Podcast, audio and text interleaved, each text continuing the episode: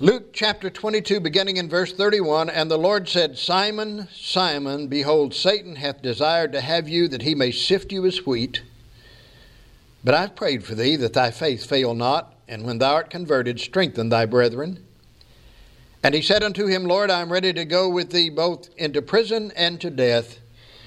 And he said, I tell thee, Peter, the cock shall not crow this day before that thou shalt thrice deny that thou knowest me. We talked about this a few weeks ago, but how much faith do you have? You mustard seed, more, less? It's going to be tested, folks. And the closer we get to the coming of the Lord Jesus Christ, the more it's going to be tested. Amen. And there's one individual behind this testing. And no, it's not the president, it's not the governor, it's not the mayor, folks. It is Satan himself. Now, Satan is a real being, and Satan is in the world today. There are at least a couple of different attitudes about Satan. There are those who just deny that he exists. They have the attitude, that, well, the devil's just some creature that preachers made up, imagined to try to get people to obey them and do what they say. And then there are some of those who actually, and I understand we have some in our city who do this, who actually meet to worship the devil himself. So you've got this broad range of attitudes towards Satan, but I'll say again to you, he is very, very real. If a person believes any portion of the Bible, believes anything about the Bible, believes the Bible is the Word of God, they will have to believe in the existence of Satan. He was there in the very beginning. You find him first appearing in the third chapter of the book of Genesis, and he's there throughout the Bible. God's Word describes him, God's Word warns us about him, and the Scripture gives us accounts of Satan before God and God dealing with Satan and talking to Satan and then Satan dealing with men. How many are familiar with the book of Job? I'm sure you all are. God said to Satan, Have you considered my servant Job? And Satan says, Yeah, he's just worshiping you because you built a hedge around him and because of what you give him. And God said to Satan, You can have him. You can't take his life, but you can. Eventually, he said, You can affect even his health. And Job remained faithful to God. Satan has great power.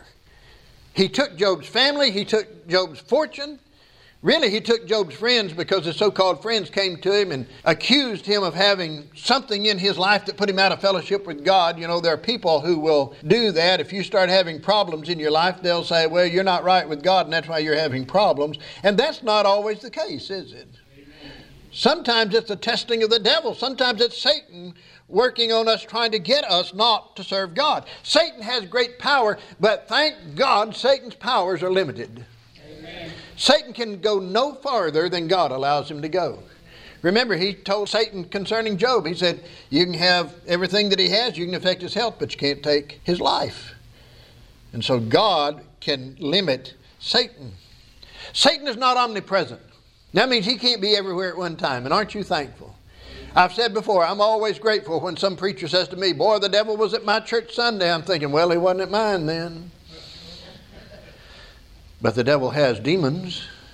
You know, a third of the angels rebelled against God with Lucifer, and they became what we call as do you say, Preacher, do you really believe in demons? Yes, I do. And I would warn these young people because I've had a young person, church member, who got caught up in dabbling with the satanic. Don't you do it. Leave it alone. Avoid it. Run from it if you have to. It is very, very dangerous. But Satan is real and Satan has demons. And so if he can't be everywhere at one time, he do you believe that there are demon spirits here this morning? Yes, I do. And they may be standing right over your shoulder, trying to get you not to listen to the Word of God, trying to get you not to pay attention to what is said in this message this morning. So either himself or through his demons, Satan can influence people throughout the world. And I think we've seen some folks in our world who were influenced by demons and by Satan, if not demon possessed. I believe Hitler was one of those. Maybe Stalin was one of those. We've seen others, and we see them many times even in our own nation. But listen to this Satan cannot take a child of God away from God. Aren't you thankful for that? He has great power, but he can't take you away from God. But here's what he does if he can't take you away from God, he seeks to do the very next best thing. You know what that is? To take your life away from service of God. Satan wants you to live like the world. Satan wants me to live like the world. He would love to get into this preacher and into this pulpit to destroy this church. And so Satan wants God's people to live like the world, to have the world's attitudes toward faithfulness, toward the Bible, toward God, toward morals, toward everything else. Satan wants us to live that way because he is the declared and avowed enemy of God. So he seeks to rob our life of faithfulness to God. In our text, did you see what Jesus said to Peter? He said, Satan wants you. I could stand here today and look over this crowd and say, Satan wants you. Amen.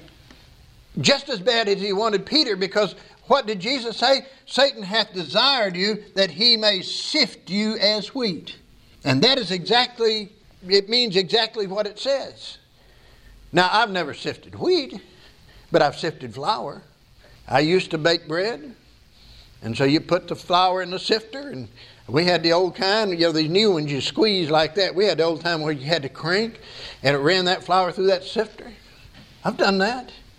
And every time I read that verse, I think of Satan just taking Peter and putting him in a sifter and just cranking the handle on him. That's what Satan desires to do to us. He wants to gain possession of our minds. And the world's working hard at it today, folks. He wants to gain possession of our lives. He wants to use us, since he can't take us away from God, he wants to use us to turn people away from God.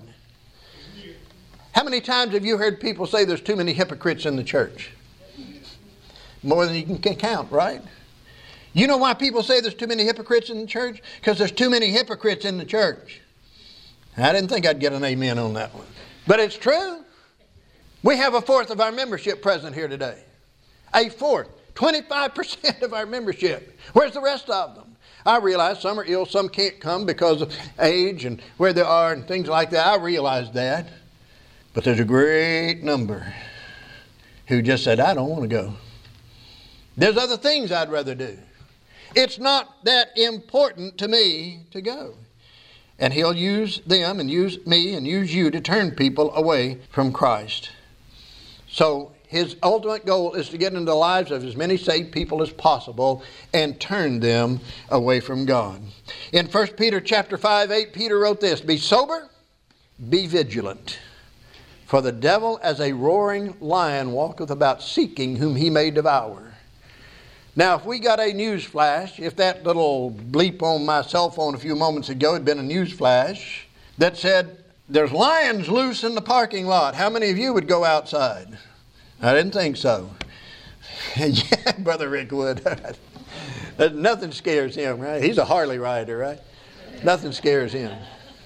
Now, I wouldn't even go out for, if they said snakes were in the parking lot, I wouldn't go out either, you know.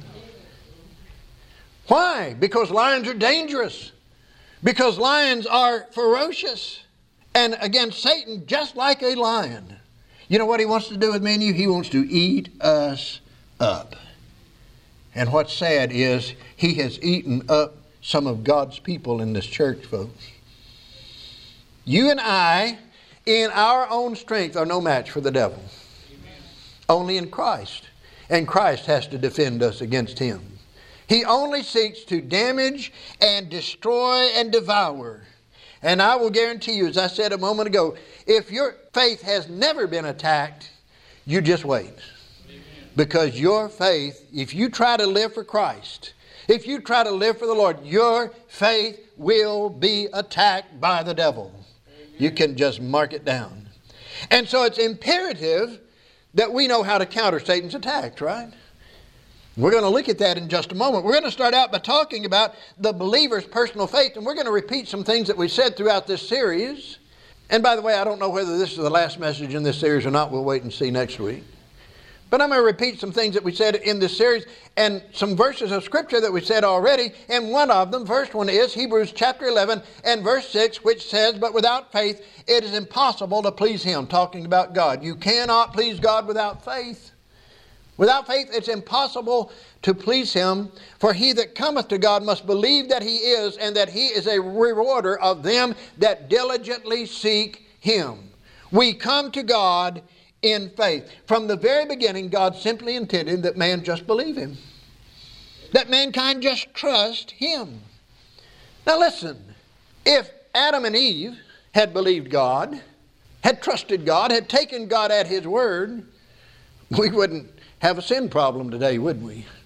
At least from Adam and Eve, because they would have resisted the devil. But they didn't do that, and Eve listened to Satan, and then she gave to Adam, and he didn't obey God. And so mankind fell into sin. And from that time, based on God's principle of reproduction in the first chapter of Genesis, everything shall bring forth after its kind, all mankind could produce was sinners. Separated from God and in need of a Savior. If Abraham and Sarah had just believed God, God said, I'm going to give you a son in your old age. And they figured it out this way well, God intends for us to have a child by Hagar and call him our son. And God said no. And then God gave them Isaac. And now we have the problem that we have in the Middle East today because of unbelief. God cannot be pleased without faith. We need to jot that down mentally somewhere. Keep that ever before us. God cannot be pleased without faith. Do you realize that you need faith in God for your personal stability? Amen. Just to live day to day. James chapter 1 verse 6 James says the faithless believer is like a wave of the sea. You just think about the ocean the waves coming in and the waves going out. Or you think about the ocean in a high wind, maybe in a hurricane, and the waves are tossed. And in fact, what he says is about the believer, let him ask in faith, nothing wavering. For he that wavereth is like a wave of the sea, driven with the wind and tossed. That word tossed means agitated. Have you ever been agitated? And I don't mean agitated meaning upset with your husband or with your wife. Well, obviously somebody has. I mean, living an agitated life. You just can't seem to find any peace. You can't seem to find any rest. It's this way one day and another way the next day. And it's just concern and worry and difficulty and problems. And you're worried about it all the time. That's what James is talking about. Listen, faith in God gives purpose to our life and it gives life to our purpose. You just trust God. It gives us something to hold on to when time gets rough. You know, in our van up above the passenger seat, and I let Joni drive the van. I gave her the best vehicle. I took, you know. But up above the passenger seat, there's a handle. And I hold on to it a lot. When, not that she's a bad driver, no. but why? It's some stability, right? Think of that handle as faith. When times are difficult, when times are rough, just grab hold of faith, grab hold on to that handle, and it gives us a reason to rejoice when things are going well, doesn't it? Faith, trust in God. Do you realize two of mankind's greatest needs are to love and to be loved? That's what most people, that's what every person needs. And faith in God fills both. It'll help you love, and it'll help you to feel love, to be loved. It assures us that when everybody else has forsaken us, God's still there. Well, is there a biblical example of that? Well, certainly. In the book of 2 Timothy, the fourth chapter, listen to what the Apostle Paul said in verse 17. In fact, let's just turn over there for a moment. 2 Timothy chapter 4. And in fact, let's go back to verse 16. Paul had appeared before Caesar. And he says this at my first answer, no man stood with me, but all men forsook me. Have you ever been there? Everybody forsook you. You're looking for some help, for some company, for somebody to stand with you, and just nobody's there. At my first answer, no man stood with me, but all men forsook me. I pray God, listen to this attitude. I pray God that it may not be laid to their charge. Paul didn't get mad at people didn't stand with him. He prayed for them. Somebody doesn't stand with you, don't get mad at them. That happens all too often in the Lord's churches today. Somebody disagrees with you, people get mad. No, pray for them, especially if they're not right according to the Word of God. Pray for them. But then he says this Notwithstanding, the Lord stood with me and strengthened me, that by me the preaching might be fully known, and that all Gentiles might hear, and I was delivered out of the mouth of the lion. Paul said, Here I was, nobody helping me, nobody to take care of me. I didn't get mad at him because I knew God was with me. Have you ever felt all alone? Just nobody? Guess what? If you're a child of God, you're no, never alone. That wonderful song that was sang. You're never alone. God will stand with you. Hebrews 13, verse 5 Jesus said, I will never leave thee nor forsake thee. So we are not alone. If you're a child of God, you're not alone. And faith enables us to love others also. It helps us know that we're loved and we're not alone, but it helps us to love others. 1 John chapter 4, verses 7 and 8. Beloved, let us love one another, for love is of God, and everyone that loveth is born of God and knoweth God. He that loveth not knoweth not God, for God is love. There's some people in this world, the only way you can love them is by the grace of God, you know. And here's one of them right here. The only way you can love them is because of the love of God in your heart. But we're told to love others and we're enabled to love others. All believers have exercised faith in the salvation, but few too saved people exercise faith in their daily living. Galatians chapter 3 verse 11 reminds us what? We just studied it. It says the just shall live by faith. If you're a child of God, you're going to live trusting God. How do we obtain that faith? Romans 10 17. Faith cometh by hearing, and hearing by the word of God the Word of God strengthens and builds up your faith as a child of God. And then James says this because listen, Bible study alone will not grow your faith. Amen. You say, What, preacher? I said it, I'll say it again. Bible study alone. I'm just going to sit around all day and read the Bible, and that's going to grow my faith. No, it won't. Because listen to what James said in James chapter 2, verse 17. He says, Even so, faith, if it hath not works, is dead, being alone. You have to exercise your faith. What happens to a person who just sits around and never exercises, never gets up and walks, never does anything? What happens to their muscles? They go weak. They can't even sometimes hold themselves up. You have to exercise. And so we have to do the same thing with faith. The trying of your faith, the scripture says, does what? Works patience, it works endurance. Endurance gives us experience. Experience gives us hope. The only way to grow in faith is to exercise what we study in the Word of God. As we learn the promises of God, we prove them through practice, and our faith increases. James said in James chapter 1, verses 2 and 3, My brethren, count it all joy when you fall into divers or various temptations, knowing this, that the trying of your faith worketh patience. 1 Peter chapter 1, verse 7, that the trial of your faith being much more precious than of gold. He said, The trial of your faith is more precious than gold. That's what he's saying right there. That perisheth, though it be tried with fire, might be found unto praise and honor and glory at the appearing of Jesus Christ.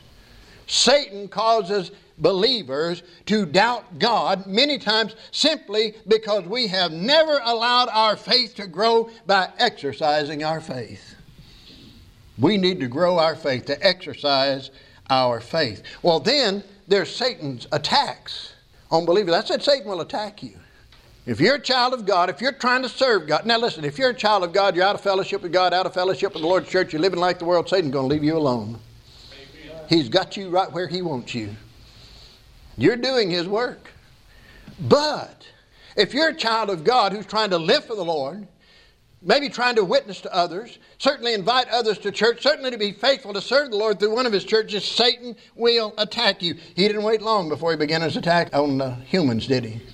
Genesis chapter 2, verses 16 and 17. Remember the command that God gave Adam? Adam was, I understand, supposed to share with Eve. He said, of every tree of the garden thou mayest freely eat, but what? But of the tree, the fruit of the tree of the knowledge of good and evil, thou shalt not eat, for in the day that thou eatest thereof, thou shalt surely die. Literally, in dying, thou shalt die a double death. You're going to die physically, and you're going to die spiritually. And so Satan comes along. And Satan did what he's always done he challenged the Word of God.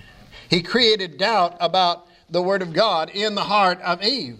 And what did he say to her? He said, Yea, hath God said. Does the Bible really say that?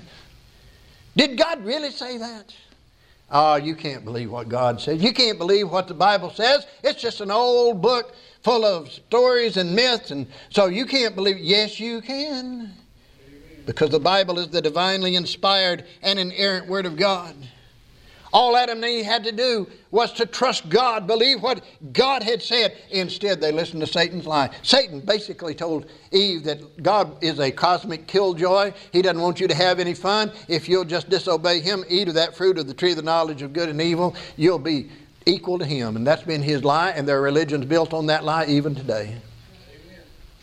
Adam and Eve listened, and here we are today born sinners needing the grace of God and faith in Jesus Christ to save us. David, and I wrote about this just recently, put it on our page and in our group. But you know, have you ever noticed how you can read the Bible? How long have I been preaching and pastoring? A bunch of years, and I've read and read, and I've read this. And the other day I looked at it, and a light came on just like that. First Chronicles chapter 21, verse 1. Listen carefully. And Satan stood up against Israel and provoked David to number Israel. Satan didn't stand up against David. Satan stood up against Israel. And he provoked David to number Israel. What was David? Why did he number Israel? He wanted to know if his army was large enough. Well, what had God told him to do? Don't number them. God had said, You trust me. You depend upon me. Don't worry about numbering how big an army you can put together. I'll go to battle for you. But Satan stood up against Israel and fought against Israel by getting David to number his army. See, Satan will stand up when he tempts you to sin, tempts me to sin. Satan's standing up against God. And Satan's standing up against this church. And Satan's standing up against the Word of God, and he's going to use you and he's going to use me to do harm to the reputation of God, to the reputation of this church, or reputation of the Word of God. Isn't it amazing how you read these things, all of a sudden you say, oh, and there it was. So God wanted David to trust him. David displeased him, and what happened? David was given his choice of how to be punished, and a bunch of people in the nation of Israel died because of David's sin. One person. He may have been the king. But one person, and yet he brought death upon many, many people. We are reading in our text about Satan's attack upon Peter's faith. Listen to what Peter says again in our text. Peter said, Lord, I'm ready to go to, with thee both into prison and to death. Lord, I'll never deny you. Lord, I'm going to stand for you. Lord, I'm going to live for you. And Jesus said, Before the rooster crows, you're going to deny that you know me. And it happened just the way that Jesus said it would happen. Why? Because Satan sifted Peter as wheat. Satan will attack God's people. Remember what happened at the arrest of Jesus? Three times. One was a maid, a young girl. And she said, He's one of the disciples of Jesus. And Peter said, Man, I don't know him. And three times Satan took him and sifted him. Peter was a saved man. When Jesus says, When thou art converted, strengthen thy brethren, he means when you quit depending on yourself. When you start depending on God, when you exercise some faith, strengthen your brethren. You can't do that until you grow in faith, Peter. And so Peter's faith was tested and successfully attacked. Satan will use anything possible to attack me and to attack you. Anything. To these young people especially in this world today. Why, my goodness, you can become a YouTube star. Just get something wild and crazy and, and a little bit uh, immoral and, and put that, and people will tune in. You can become a star that way. Fame, fortune. How many young people grow up with the dream of fortune in their eyes? I'm not working on my first million, I'm working on my second. I gave up on the first, you know? I mean, just all of that's hung out there for us. He will use false religion and he will use false preachers to cash in on the ignorance and superstition of some folks to lead them away from God. He'll use our egos. I've thought it's interesting since I finally checked out the word me in the Greek. The Greek word that translated to me is spelled in the English ego. It's all about me. It's all about my. I want to talk about me. Remember that old song? That's the attitude. Ego, prejudice. Our world is still full of prejudice. Now, prejudice is not always, I'm going to share this with you. Prejudice just means a preference. It's not always racial. We hear about it in that term today, but it's not always that. We may just be prejudiced against someone because we don't like the way they dress. Well, he doesn't dress, she doesn't dress the way they ought to dress, and so we're not going to invite them to church. Well, maybe they need to come to church and hear something about godly standards and morals. I don't know. But ego and, and prejudice, he will even use our feelings and our emotions to attack us. People get their feelings hurt and they don't come to church. I'm going to quit. I told Joni the other day if anybody ought to be able to say that, it ought to be the pastor. You want me to tell you how many times I've had my feelings hurt as a pastor? No, I don't. I can't count them all. Still here, because Satan's not going to use that. And his chief present-day devices are rebellion and humanism. I will not do what God says to do. Well, you better do, especially if you're a child of God. Do you realize that all disobedience to God is rebellion? As a child of God, if you just say, Well, God wants me to do this, but I'm going to do this, you've just rebelled against God. And we have to follow His leadership. And humanism is basically the worship of the creation over the creature. Humanism worships the human. No, it's not humans that deserve worship. It is God that deserves our worship. And then here's something else Satan may use in our lives to attack us. He may use tragedy. The sudden loss of a loved one, an accident, and here's what people will do. Because I talked to a young lady like this one time. She said, I wouldn't worship a God who had let my mother die. How sad. First of all, God didn't let your mother die. Your mother had a disease called living in a body that's racked with sin. God told Adam, in the day that you disobey me and dying, you're going to die. You'll die spiritually first, and you're going to die physically. And that's why we die, because of the sin principle. But I, this young lady said she wouldn't worship God. He'd let her mother die. She'd prayed, and God didn't answer her prayer the way she thought He ought to answer, so she just quit serving God, wouldn't worship God. So He may use tragedy to cause us to turn away from God. Now, right quickly, how do you counter those attacks by Satan? Well, God's given us instruction and example. Aren't you glad He's given us example? He's given us instruction and example. Here's the instruction James chapter 4, verses 7 and 8 keep the order, by the way. Submit yourselves, therefore, to God. What does it mean to submit? It's a military term. It re- means to arrange in order under. You know, the sergeant doesn't tell the general what to do, the lieutenant doesn't tell the colonel what to do. There is an order in the military, and this was a military term. So just understand God's God, I'm not God. I ought to do what God says. I don't tell God what to do. Amen. Submit yourself to God. Then he says, resist the devil. And I think that's where a lot of people fail. Well, it's hard to resist the devil. We are supposed to resist him. Resist the devil, and what will happen? He will flee from you. There are times that Jesus said, I know he was talking to Peter, but he's, Satan was using Peter, that Jesus said, Get thee behind me, Satan. And that's what we need to be telling the devil. He tempts us, get behind. I'm not listening to you, devil. I'm not listening to you, Satan. Get behind me. Leave me alone. I am not going to follow what you want me to do. Now, just because he runs away doesn't mean he's gone for good. He's sneaky.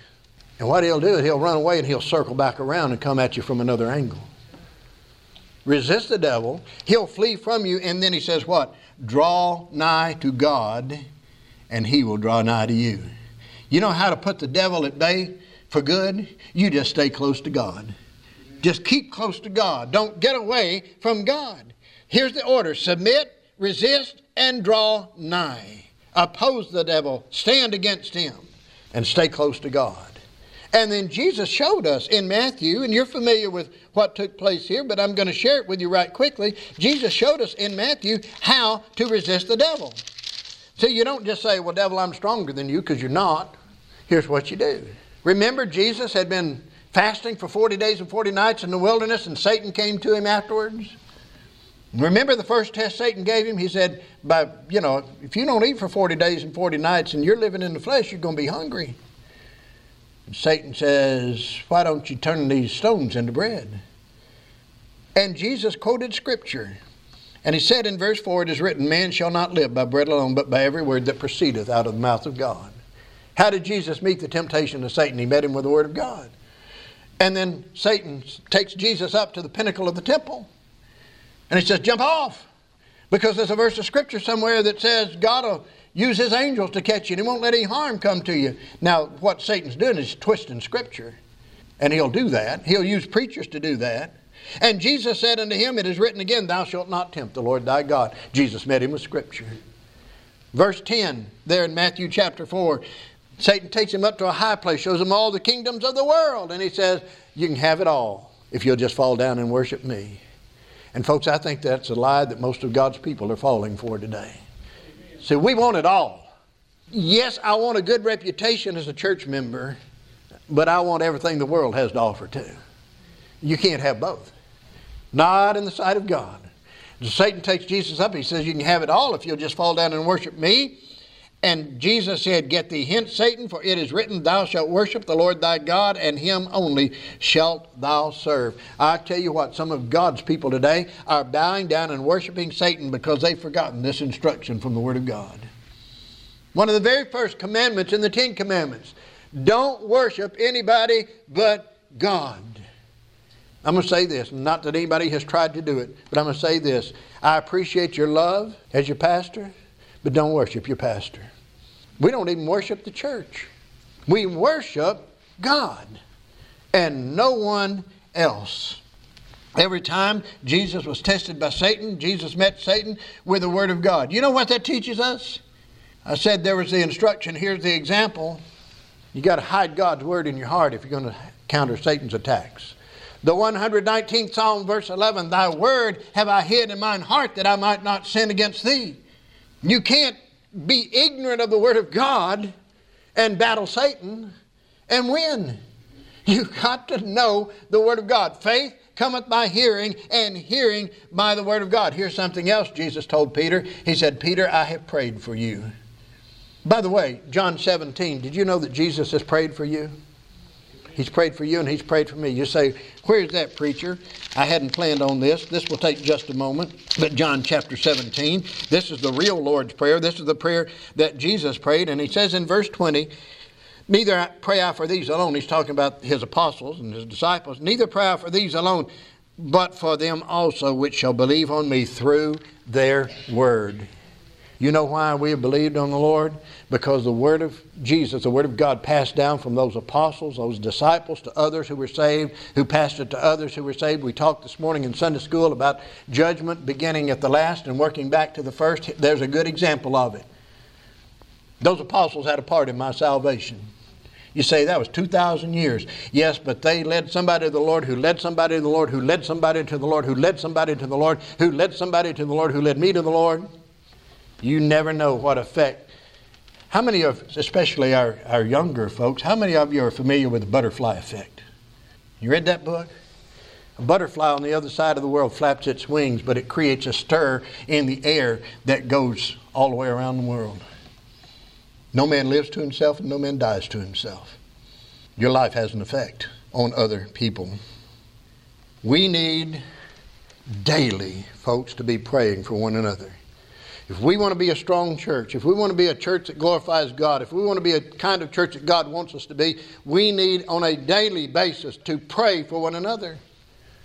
All of our brothers and sisters in Christ, those that are not here, those that are here, those that would be here if they could be here, I mean, just all of them, praying for them. And then I tell you one other, get ready to close. And you expect this one faithful attendance to all of the services of this church will help you resist the devil. I'm going to put it up on our sign. I don't know if I'll do it this week or next week or when, but I said, going to put on the sign, we focus on God's Word, or our focus, the focus of this church is on the Word of God. Because that's the only thing that's going to strengthen us and make us what God wants us to be. So you can expect when you come here, maybe this is just for those folks who are watching by way of live stream, I don't know, but if, you can expect when you come to this church to hear the Word of God. to hear the Word of God taught in the Sunday school class, to hear the Word of God preached from this pulpit, and we're not going to cut back on it. We're not going to try to soften it so it doesn't hurt anybody's feelings. If the Word of God hurts your feelings, pardon my grammar, I ain't apologizing for it. Amen. Now, if I hurt your feelings, I will. But if what God says hurts your feelings, you need to take it up with the one who wrote it, with the one who said it, and he'll set you straight. You say, Boy, you must have had some vinegar for breakfast this morning or something. you know? Fellowship with our brothers and sisters in Christ, folks, will help us to resist the devil. I need your fellowship, and you need each other's fellowship if we're going to be strong. We must realize today more than ever that we're in a deadly battle. A spiritual war is going on inside of us and all around us. What have we just studied from Galatians 5? That the spirit lusteth against the flesh, and the flesh against the spirit, and these two are contrary to one another, so you cannot do the things that you would. Every time the Holy Spirit wants to move me to serve God, my flesh is saying, Don't you do it. That's not as much fun as what I can get you to do. And every time my flesh is saying, here's what you need to do, the Holy Spirit's saying, don't you do it. It's not good for you. You need to listen to God. Ephesians chapter 6, verse 12 says, We wrestle not against flesh and blood, but against principalities, against powers, against the rulers of darkness of this world, against spiritual wickedness in high places. Our battle is not with each other. Our battle is not with the lost people of the world. We are in a spiritual war, folks, on a daily basis. And Ephesians 6, verses 10 through 13 tell us if we're going to withstand, we must be clothed in God's armor.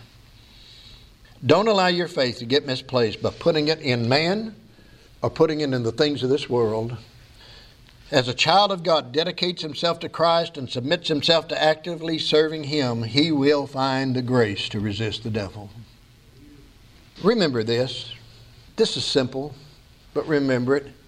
The sheep cannot fight the wolf. The shepherd can. And only the shepherd can defeat the wolf. May we learn to depend upon Lord Jesus Christ, who is our great shepherd, to defeat the devil and defend us against the devil in our lives. And when Satan does attack, because he will, I'll tell you a little secret. Every once in a while, this preacher gets down, gets discouraged, gets depressed. I know where it's coming from from Satan himself. So it'll happen to you. You say, Lord, increase my faith. Lord, I need you. Lord, strengthen me during this time. I want to serve you.